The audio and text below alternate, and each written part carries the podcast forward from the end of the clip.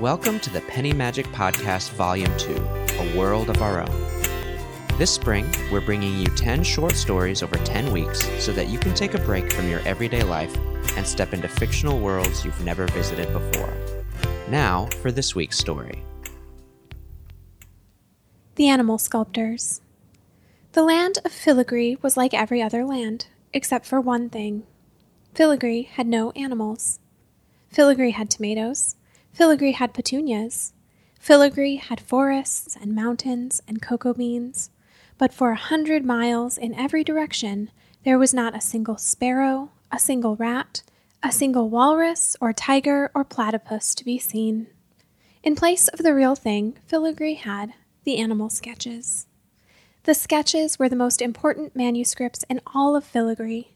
The originals had been gathered long ago by the first masters, forty artists who had ventured beyond the country's borders and had drawn in detail the wings of birds, the scales of fish, the deep black eyes of wolves, the hairy legs of beetles.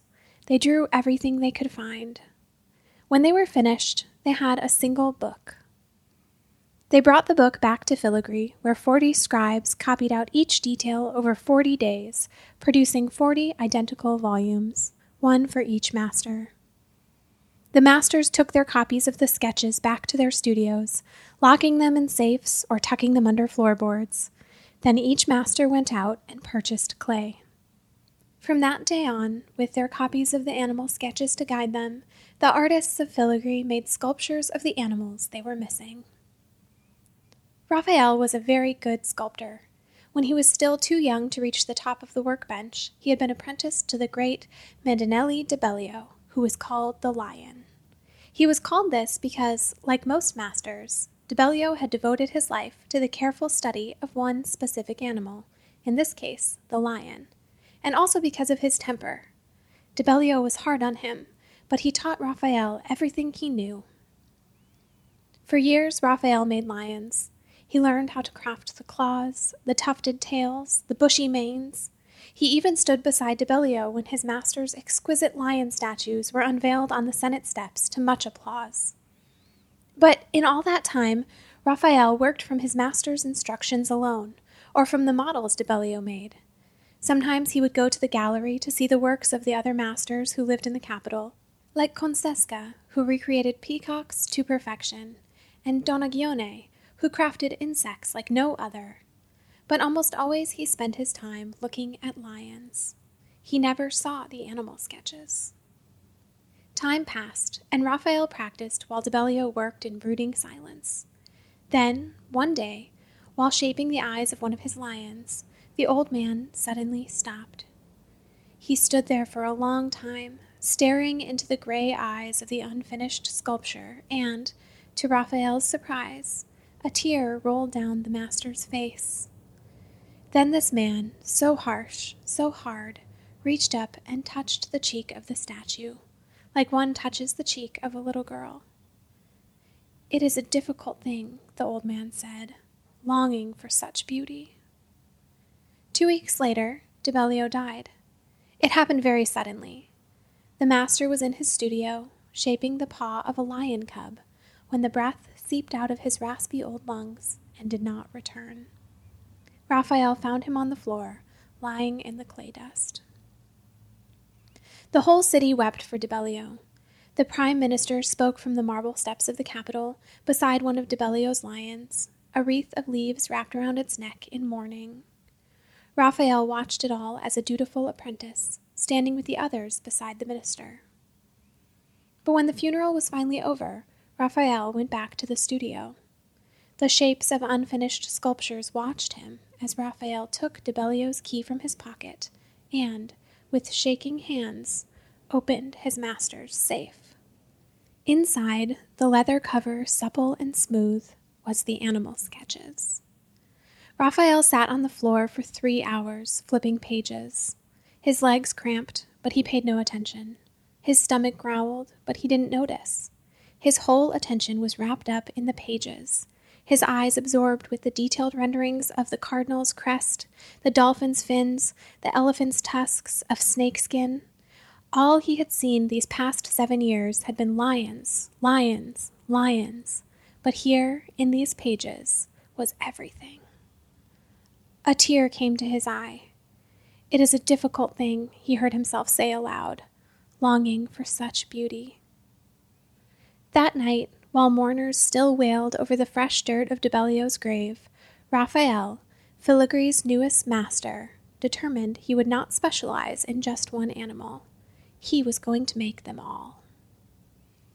The village of San Grotto was a quaint little town far from the capital by the sea. There was nothing special about it. Nestled below rolling hills that overlooked the ocean, it had a crumbling stone fountain in the square that no longer trickled water, a little marketplace selling fresh fruit, and a single cantina where the retired old men of the village sat fanning themselves in the heat of the day. That was all. Which is why it caused no small stir when Raphael arrived. He came in on the train at the north end of town. The train only stopped in San Grotto once a week, squealing on the rusty tracks. When Raphael got out, he sniffed the sea breeze once, and then went to speak to the station chief, who was asleep. A few minutes later, the station chief was running into town with a handful of silver coins, yelling for his sons.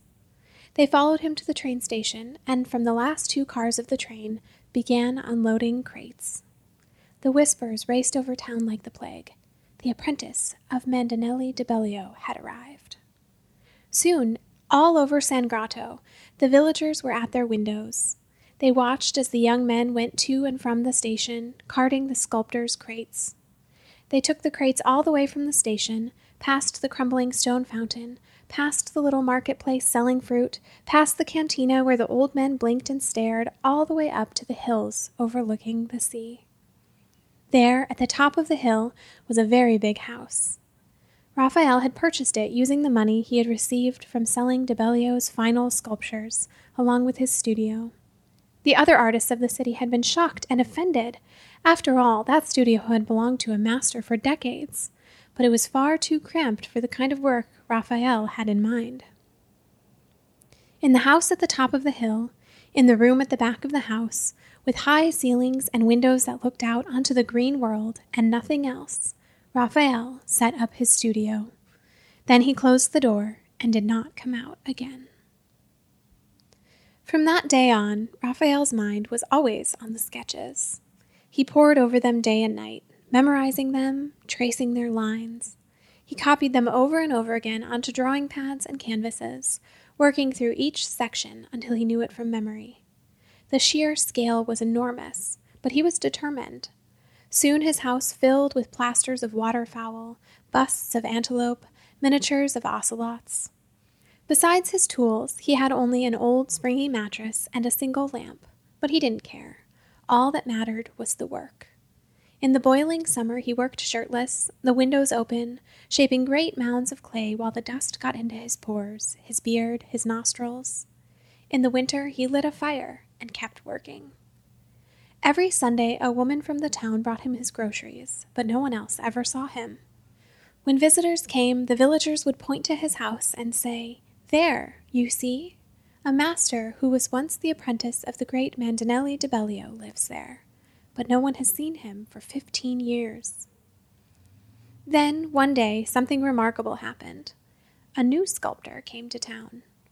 She emerged from the train, and when she did, she too sniffed the sea breeze. She had a youthful face, but there were many strands of silver in her hair. Then she too went to speak to the station chief, who was, as always, asleep. Soon this newcomer was accompanied by a procession of her own, with boxes of supplies being carted past the crumbled fountain and past the cantina, up the hill overlooking the sea, to the house on the hill, right next to Raphael's.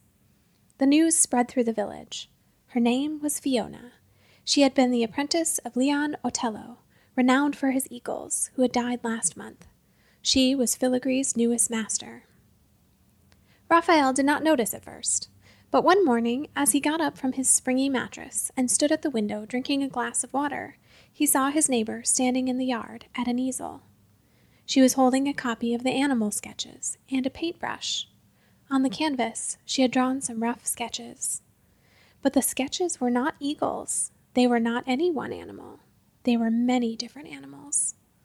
At the sight, something tightened deep within Raphael's chest. He watched her from the window for a long time.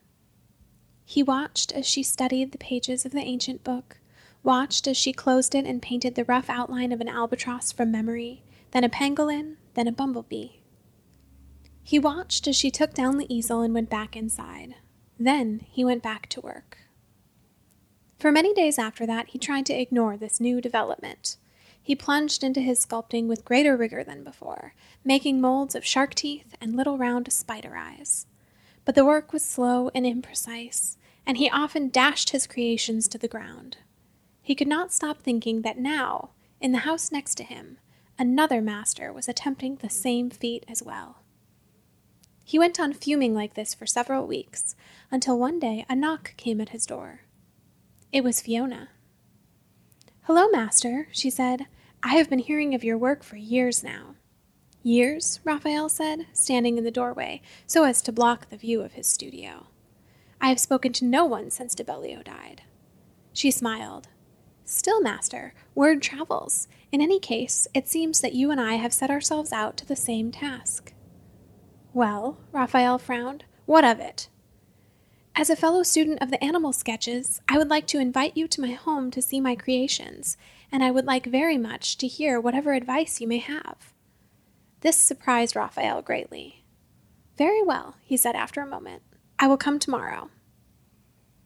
The next day he went, Fiona's works were arranged neatly in her studio, and for a long time he walked among the sculptures. She had made a great many. He looked over all of them with narrowed eyes. The birds, he had to admit, were quite fine, with great attention to detail in the wings. But the mammals were atrocities. He was appalled at the lack of precision, the sloppy design.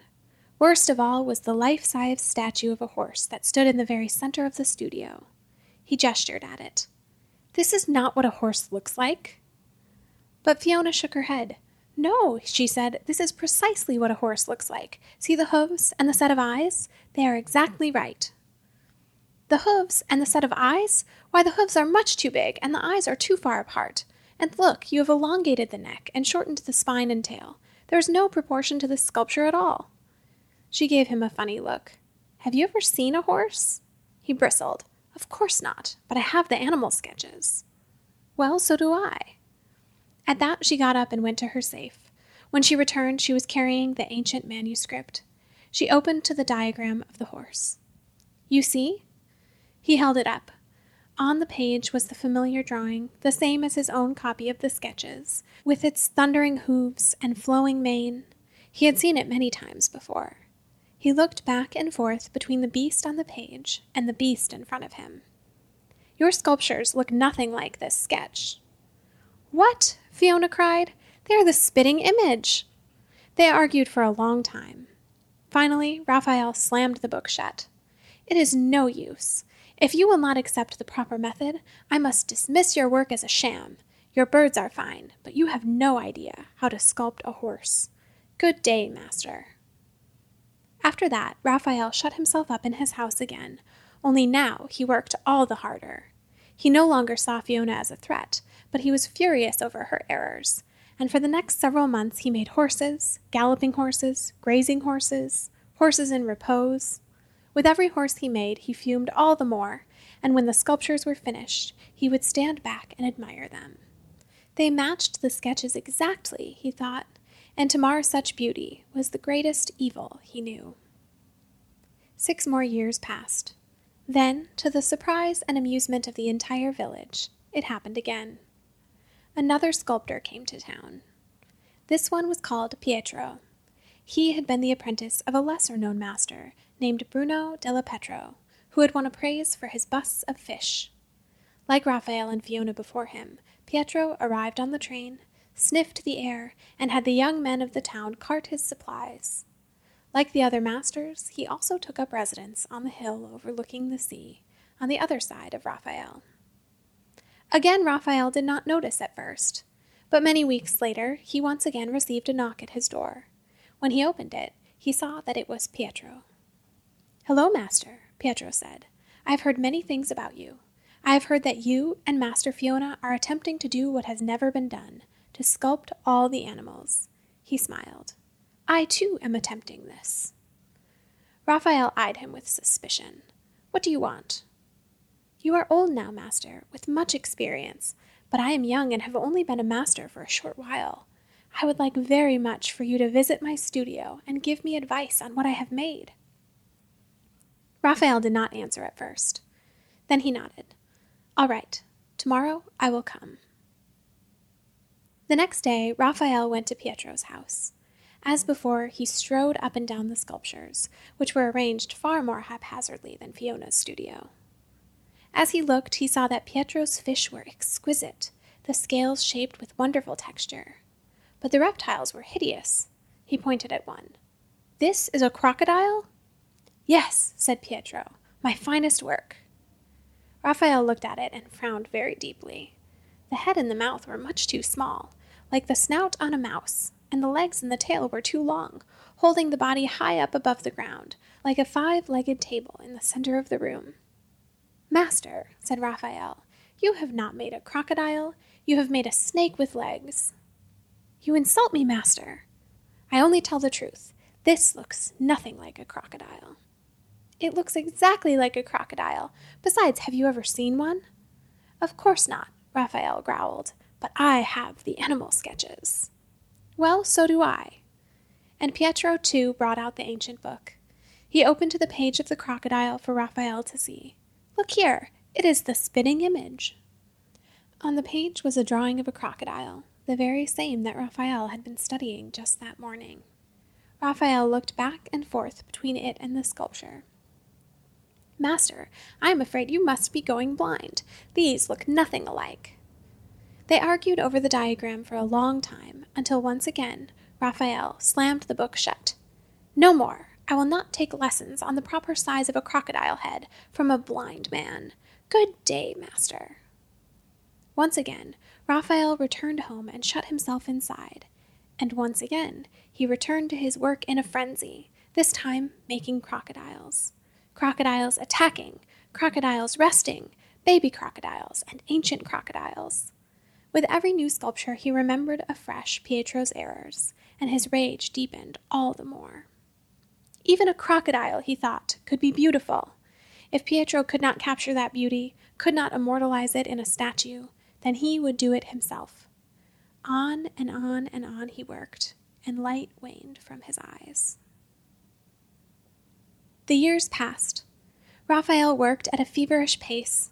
He studied the sketches. He slept for only two or three hours each night, and his studio filled up with animals upon animals, a staggering number. But even after all this time, he was far from finished. Then one day, a knock came at his door, one last time. He opened it, and, squinting into the sunlight, saw both Fiona and Pietro on his doorstep. Master, said Fiona. Her hair was now fully gray. This cannot go on. There are too many animals, and we are growing old. We have been arrogant, said Pietro. His face was no longer youthful, but creased with lines. We cannot do this alone. We are each students of the sketches. If we are to see this task finished in our lifetime, shouldn't we work together? But Raphael shook his head. I will not, he said, his voice scratchy and dry. You are not masters at all. You are charlatans. You study the sketches, but your work is not accurate. You mar the beauty of the animals. Good day. And he shut the door. It was the last day of winter, in the evening, when the wind began to blow. It came in from the sea, and when it came, it rattled through the pots and pans hanging in the marketplace, making branches sway and windows creak. At the station, the station chief woke up and poked his head out the door. Mothers in town waved their children inside.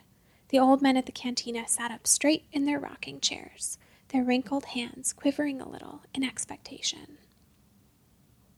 Something was coming, they thought. Something from far away. Something that had been watching for a long time, patiently, was about to reveal itself. The villagers, who had lived for decades by the mighty sea and knew its ways, locked their doors and sealed their windows tight but some of them peeked out from between the curtains, looking to the east. There was a storm brewing over the hill. The woman who brought Raphael's groceries saw the dark clouds gathering as she was walking up the path. Thick and black, they were a whirlpool just above the hilltop. She left the paper bag of oranges on Raphael's step and rapped on the front door. Master, she cried in a hoarse voice, best leave this place. Take shelter in the village. The heavens themselves have come, and they are gathering against you and your house. Then she turned and ran, buffeted by the winds. But inside the house, Raphael paid no heed. The roof groaned and the walls creaked, but still he worked on. All around him were his sculptures looming rhinos, crawling insects, howling hyenas. Their gray eyes watched him as he bent over in the dust and the darkness. He was old now, very old, and his hands ached as he molded the clay. He would never finish. He knew this now. There were many more pages of the sketches to go, far too many, and he sat surrounded by unfinished works paws and antlers and feathers unattached to bodies scattered on the workbench. Still, he thought, at least what he had completed was perfect. He was sure of it. He paused, rubbing his bleary eyes with the back of his wrist. Then he heard the deep roll of thunder. Next door, Fiona, hard at work on a muskrat, looked up. On the other side, Pietro, sitting hunched over a diagram of a wombat, also looked up. The storm broke like a hammer against the hilltop. The winds came down. Rain was on the wind, jumbled up, coming in sideways, but the winds were what mattered. With the force of a battering ram, it slammed into the three houses on the hill, shattering glass and splitting boards. Raphael was thrown to the ground with a cry. All around him, his sculptures fell. All his life's work, every marble and clay animal formed from his fingers in exquisite detail, went crashing to the ground. The heavens unleashed themselves in judgment, and the roof was torn from Raphael's house. Shingles ripped apart and rafters splintered. Then the walls came down, wooden beams collapsing with a sigh, windows shattering in the maelstrom. Raphael shut his eyes, covered his head, and waited to die. Then, all at once, it stopped. Raphael sat in the darkness behind his eyelids, his only sensation, his own breathing. He felt his clothes, soaked through, clinging to him. He felt shards of wood and clumps of grass under his knees. He felt the sun on his head. He opened his eyes. The storm had rolled back, and the sun was shining on the hillside. All around him, in the wreckage of his house, lay his fallen sculptures. The sunlight coming through the clouds was shining on their shapes, cracked and gray and still. And as Raphael watched, they began to change. The ostriches grew feathers, the leopards grew spots, the porcupines sprouted quills, and the lizards sprouted scales. Frozen clay, dull and lifeless, began to bend and move.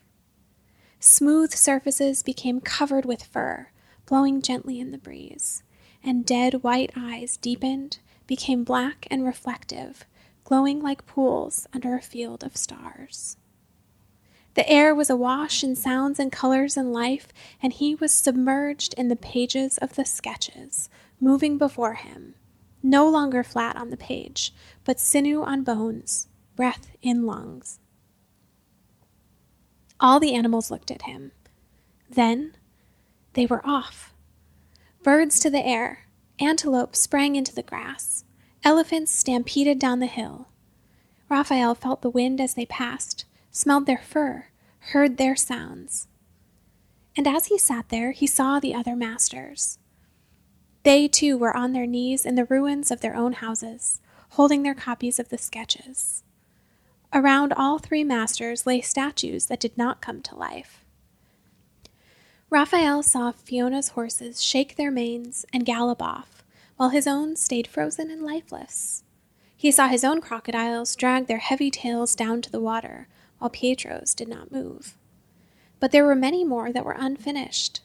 Suddenly, Raphael realized Even together, they had not come anywhere close, not even after all these years. Now they sat together, naked under the laughing heavens, as some of their statues remained lifeless, while others came alive and joined the herds. But none of the three masters were angry or proud. How could they be? Together they sat in the grass, their faces streaked with the tears of joy. As Raphael watched the animals go, his heart went after them. All the long years of work fell off his shoulders, and he felt young again. He did not care any more about sitting in the dust. He wanted to run after the animals, to run into the green pastures beyond the horizon. Then, at just that moment, he felt hot breath on his neck. There behind him was a lion. He had not made any lions, not since the days of de Bellio, and yet there it was. The wind was tossing the thick hair of its mane, and its deep brown eyes shimmered like water. Raphael trembled all over. He trembled so much and couldn't stop. But the lion just looked down at him, real and alive, and Raphael sat gazing at it.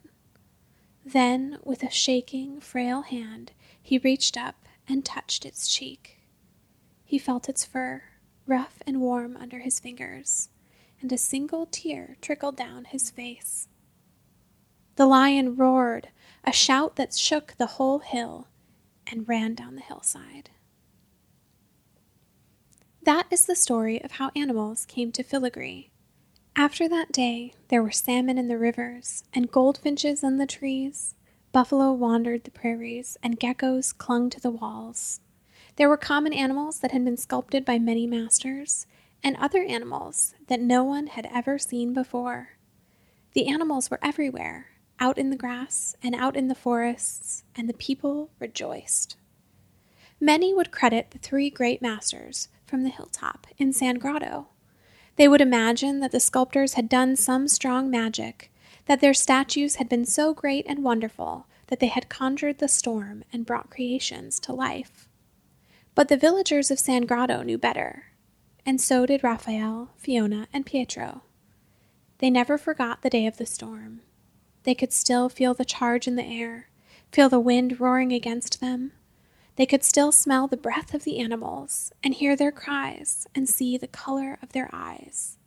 And they knew, deep in their hearts, when beauty had finally come to visit them, all their work had been nothing but straw.